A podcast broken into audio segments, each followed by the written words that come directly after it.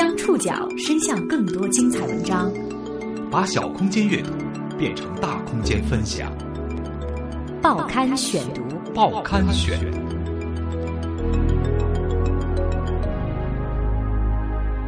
把小空间阅读变成大空间分享，欢迎各位收听今天的报刊选读，我是宋宇。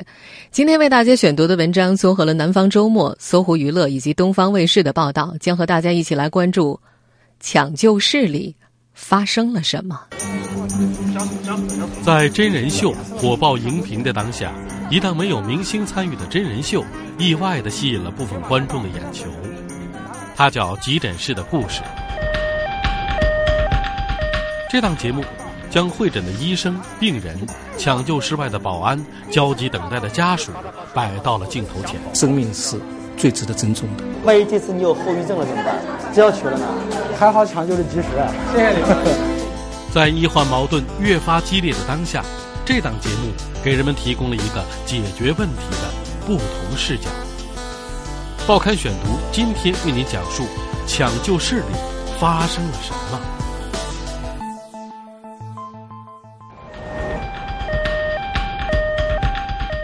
救护车疾驰而来，一位昏迷的女子被抬进了抢救室。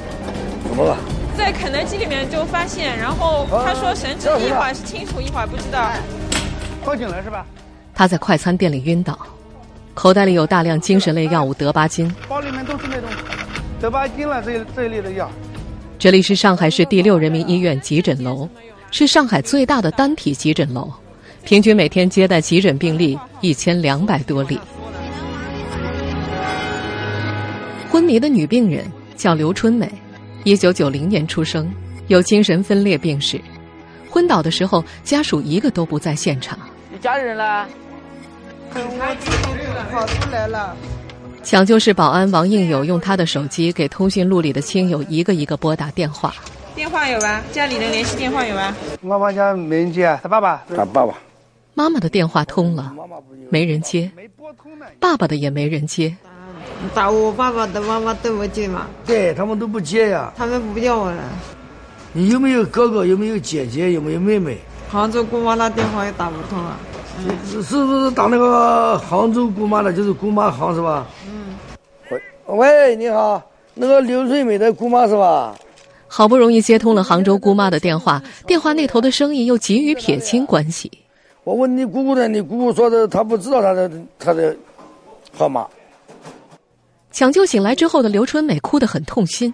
我妈妈他们都，他们说，太远了，你妈妈他们在在外地太远了，赶不来，你知道吗？打电话他们都不那个，他们都不管我。啊，你你不要不要生你妈妈气，你妈妈他们太远了，没办法。他躺在抢救室，没有人陪伴，只有保安为他挂号、交欠费单、送药。来了，药来了。刘翠美的药来了，春天的春啊！保安王应友拨了一上午的电话，最终刘春美的表姐王艳丽从昆山赶来了。她向医生说了刘春美的故事。她的命运比较苦吧？嗯，我们同样是一起长大的。她呢，就是初中毕业就出去打工了。刘春美初中毕业就出去打工，经历过很多挫折。后来父母误入传销队伍，把她也带了进去，一家人受骗。刘春美。由此得了精神分裂症，然后那时候就有精神分裂症，后来修身养生，修了三年，好了，你知道吧？然后家里的人流言蜚语说他跟什么什么关系，可能说说了一些很严重的话，又刺激到他了。他休养三年，老家传出各种关于他的流言，他再次受到精神刺激，离家到处漂泊。广州、杭州，他跑去找各路亲戚，一家家敲门，希望有一个地方能够接纳他，给他一些温暖。但是亲戚们都避之不及。这个故事听起来悬念迭起，却全部都是真事。二零一五年一月二号，刘春美的故事出现在中国首档急救纪实真人秀《急诊室的故事》第二集里。由东方卫视出品的这档纪实真人秀一共有十集，跟所有傍明星的真人秀不同，出现在其中的全部都是普通人。有左手被绞肉机绞成四截的工厂女工，有一条腿被土方车碾碎的中年妇女，还有突发心肌梗塞命悬一线的中年人。节目组在上海六院急诊大厅里安置了七十八个固定摄像头，二十四小时不间断的捕捉发生在这里的故事。这档真人秀的执行导演王兴义说：“所有的东西都是真的，每个人的哭和笑、生与死都不是演出来的。”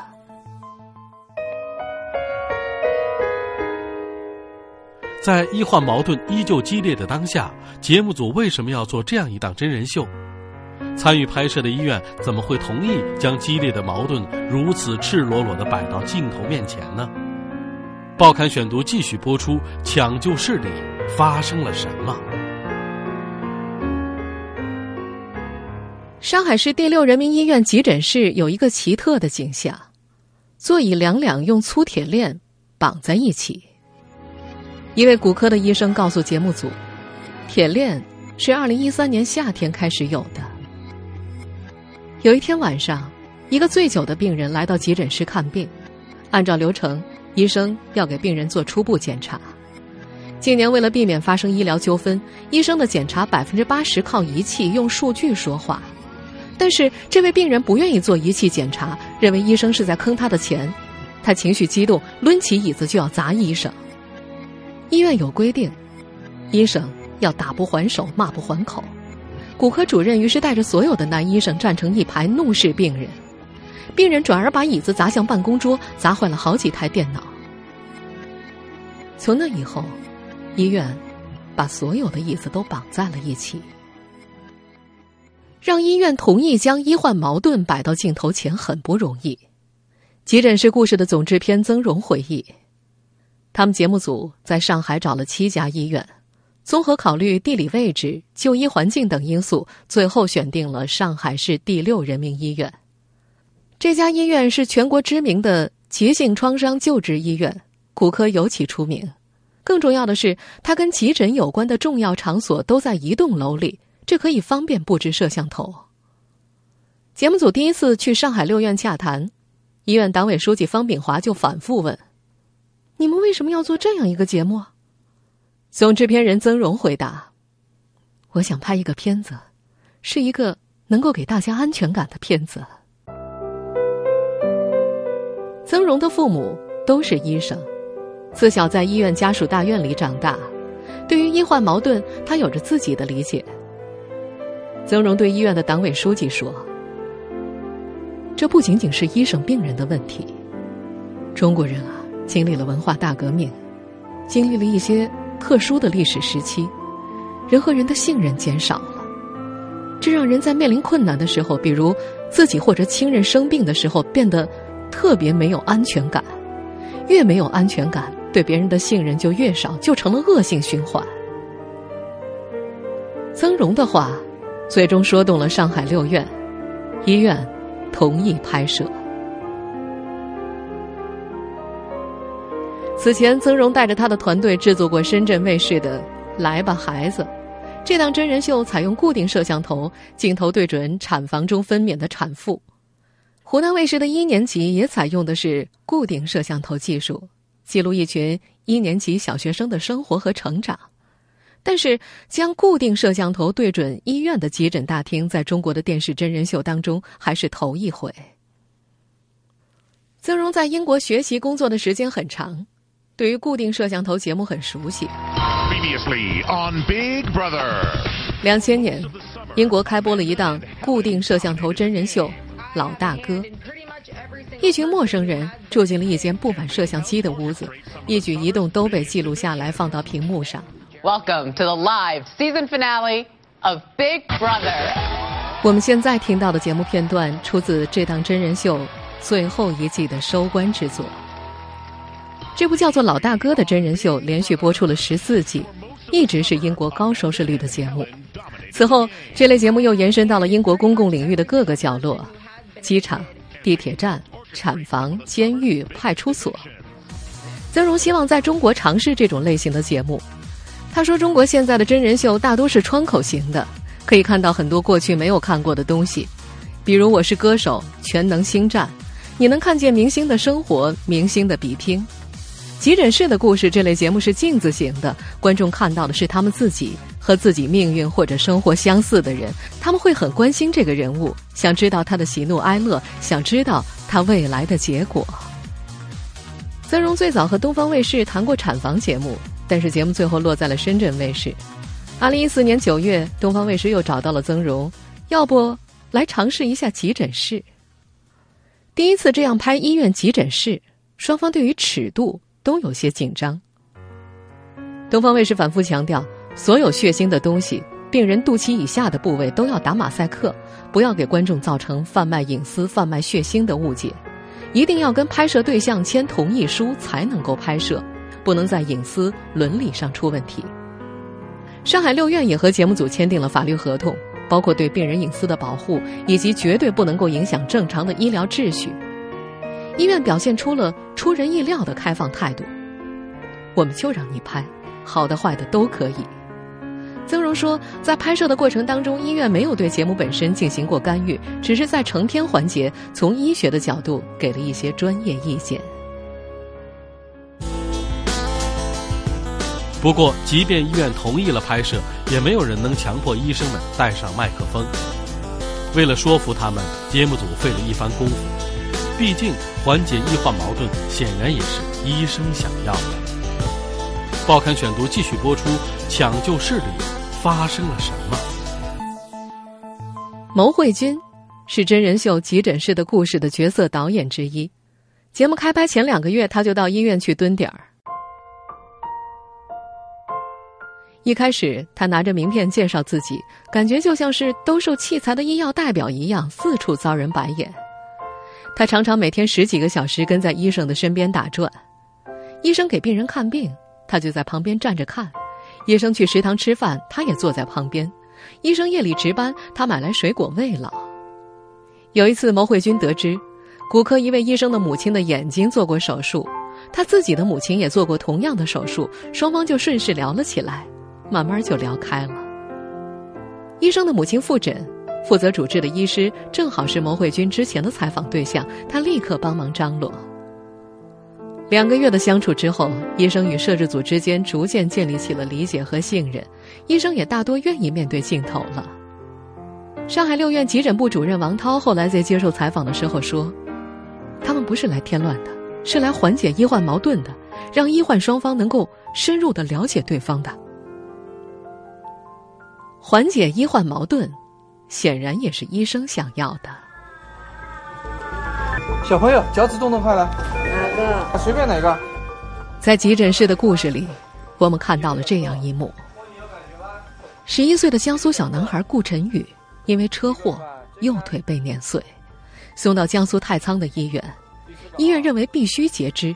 家属跑过来就跟我说：“说你们一定要保住，一定要一定要保住。”我说：“为什么？”我说：“为什么要转过来？”他就说：“那边太仓说直接直接截肢，然后他不能接受，然后他就跑过来了。”顾晨宇的父母不甘心，把孩子送到了上海六院抢救室。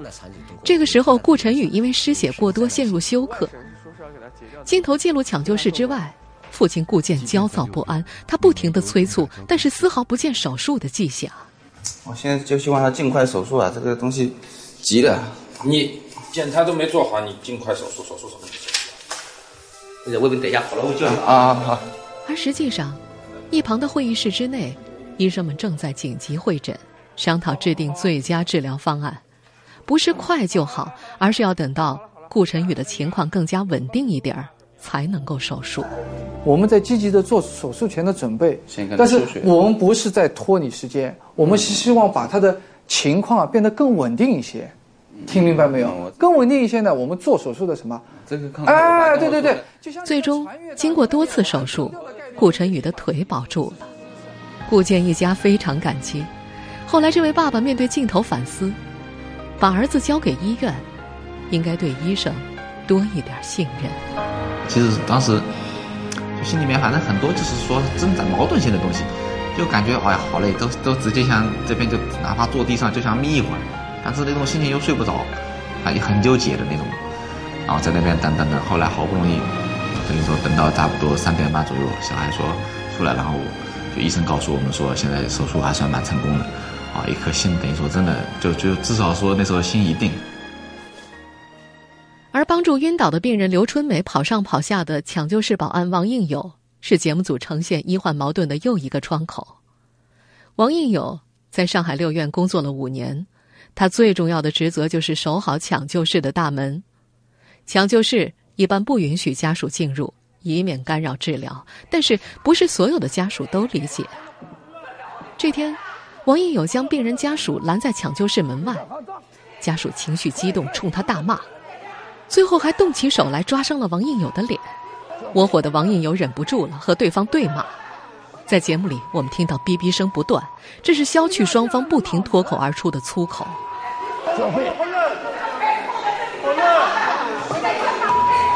围观者把王应友拉开，劝说他要考虑家属的心情。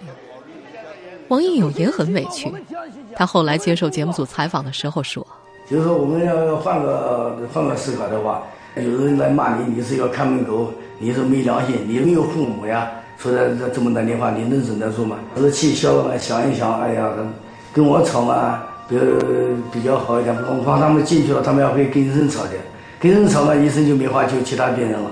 哎呀，还是跟我吵吧。除了这位保安，从医五年的年轻的骨科医生陆易安也让大家印象深刻。陆易安。是我们常常会碰到的那种典型医生，话不多，语气生硬，看上去冰冷无情。陆医生碰到一位跑错诊室找他开单子的病人，他面无表情。你听我说，我说我不写的，你这你要么叫陈东帮你写，因为当时是陈东把你收进去的，是吧？不是的，陈东是我的主刀医生。对啊，主刀医生，那那他就是帮你开刀的一下，你要么叫他帮你写，我不写的。病人受伤说不清楚病情，他也会立刻打断病人。受伤多久了？就那个头部路横头路，可能就半个。你就告诉我时间就行了，你不跟我说哪里？半个小时对吧？啊。有一位中年妇女捧着断成几节的手指来找他，想做断指再植手术。他们的对话也由此展开。没，这没法接的。没法接。没法接，接不上去。接上去，百分之九、百分之九十五以上要死的。你要接吗？接着就死掉也好一点嘛。胡说八道，死了以后你还要再做手术的，还要还要把它截掉的。在两个人的对话当中，这位中年妇女的表情越来越难看，一脸怒气。陆毅安后来解释：“我们先撇开费用不谈，你接个接个段子要好几万块钱，你接完以后你需要躺要躺在床上，要挂盐水，要静养，要你要去养活这个这个手指，这这个过程其实很痛苦。你明知道就是保不下来的，你还要去保，这个我觉得就意义不大。”是啊。看似无情，陆易安其实是从专业的角度为病人着想，可是他没有多余的时间详细解释。很多患者并不知道，医生每天的接诊量很大，有的医生一天能接两百个诊。同事们了解陆毅安的性格和用心，陆毅安的师弟张云龙告诉节目组，陆师兄就诊的时候啊，问的话很少，很犀利。每次都会直击要害，能够用最短的时间获得患者需要给医生提供的信息，也给患者最快的指导。但是，病人没有机会了解这些。而与陆易安一墙之隔，是从医三十多年的骨科医生丁志祥，病人们都很喜欢找他接骨。丁医生一脸和蔼，会一边接骨。一边配合病人家属说笑，以此减轻病人的害怕和痛苦。不要良心啊，没事的。哎，人家跟我讲小医了，那我小了，谁小你了？啊，这个手边又不是。听到小一之二，人家小医。哎呦，小朋友们谁？对比之下，镜头产生了暗示作用。笑一笑，多一点耐心，就能成为医患关系的润滑剂。说服医生接受拍摄不容易。让患者接受跟拍更不容易，患者们各有各的想法，各有各的顾虑。更为重要的是，急诊室是个鱼龙混杂的地方，除了普通人，这里也会有黑帮、夜总会小姐以及犯人。报刊选读继续播出：抢救室里发生了什么？牟慧君回忆，节目组曾经碰到一位前来急诊醉醺醺的画家，他们试图跟拍。画家丢出了一句：“有多远滚多远。”还有一些病人把他们当成了骗子，他们需要一遍一遍的解释，不会干预治疗，也不会暴露病患的隐私。节目开拍头三周，最终同意拍摄的病人有一百二十七个人。牟慧君总结说：“一般来说，小孩子都会同意拍摄，因为妈妈想让小孩子上镜。上海的老阿姨们也是好说话的一类人。还有些同意拍摄的患者的想法是，如果有摄像机跟着，也许医生治疗会更加用心。而因公受伤的农民工，大部分不愿意接受拍摄，有的担心曝光后工头老板会为难自己不给钱。”有的则怕工作的企业因此被问责，自己受到牵连，丢了饭碗。总导演郭娜介绍，选择故事和人物，他们有优先原则。发生在抢救室的故事是第一位的。抢救室里的人一般病得比较严重，可能对一个家庭来讲是巨变。除此以外，长相特殊的，看上去跟身边的人关系特殊的，或者患有疑难疾病的病人，也是节目组关注的重点。一般来说。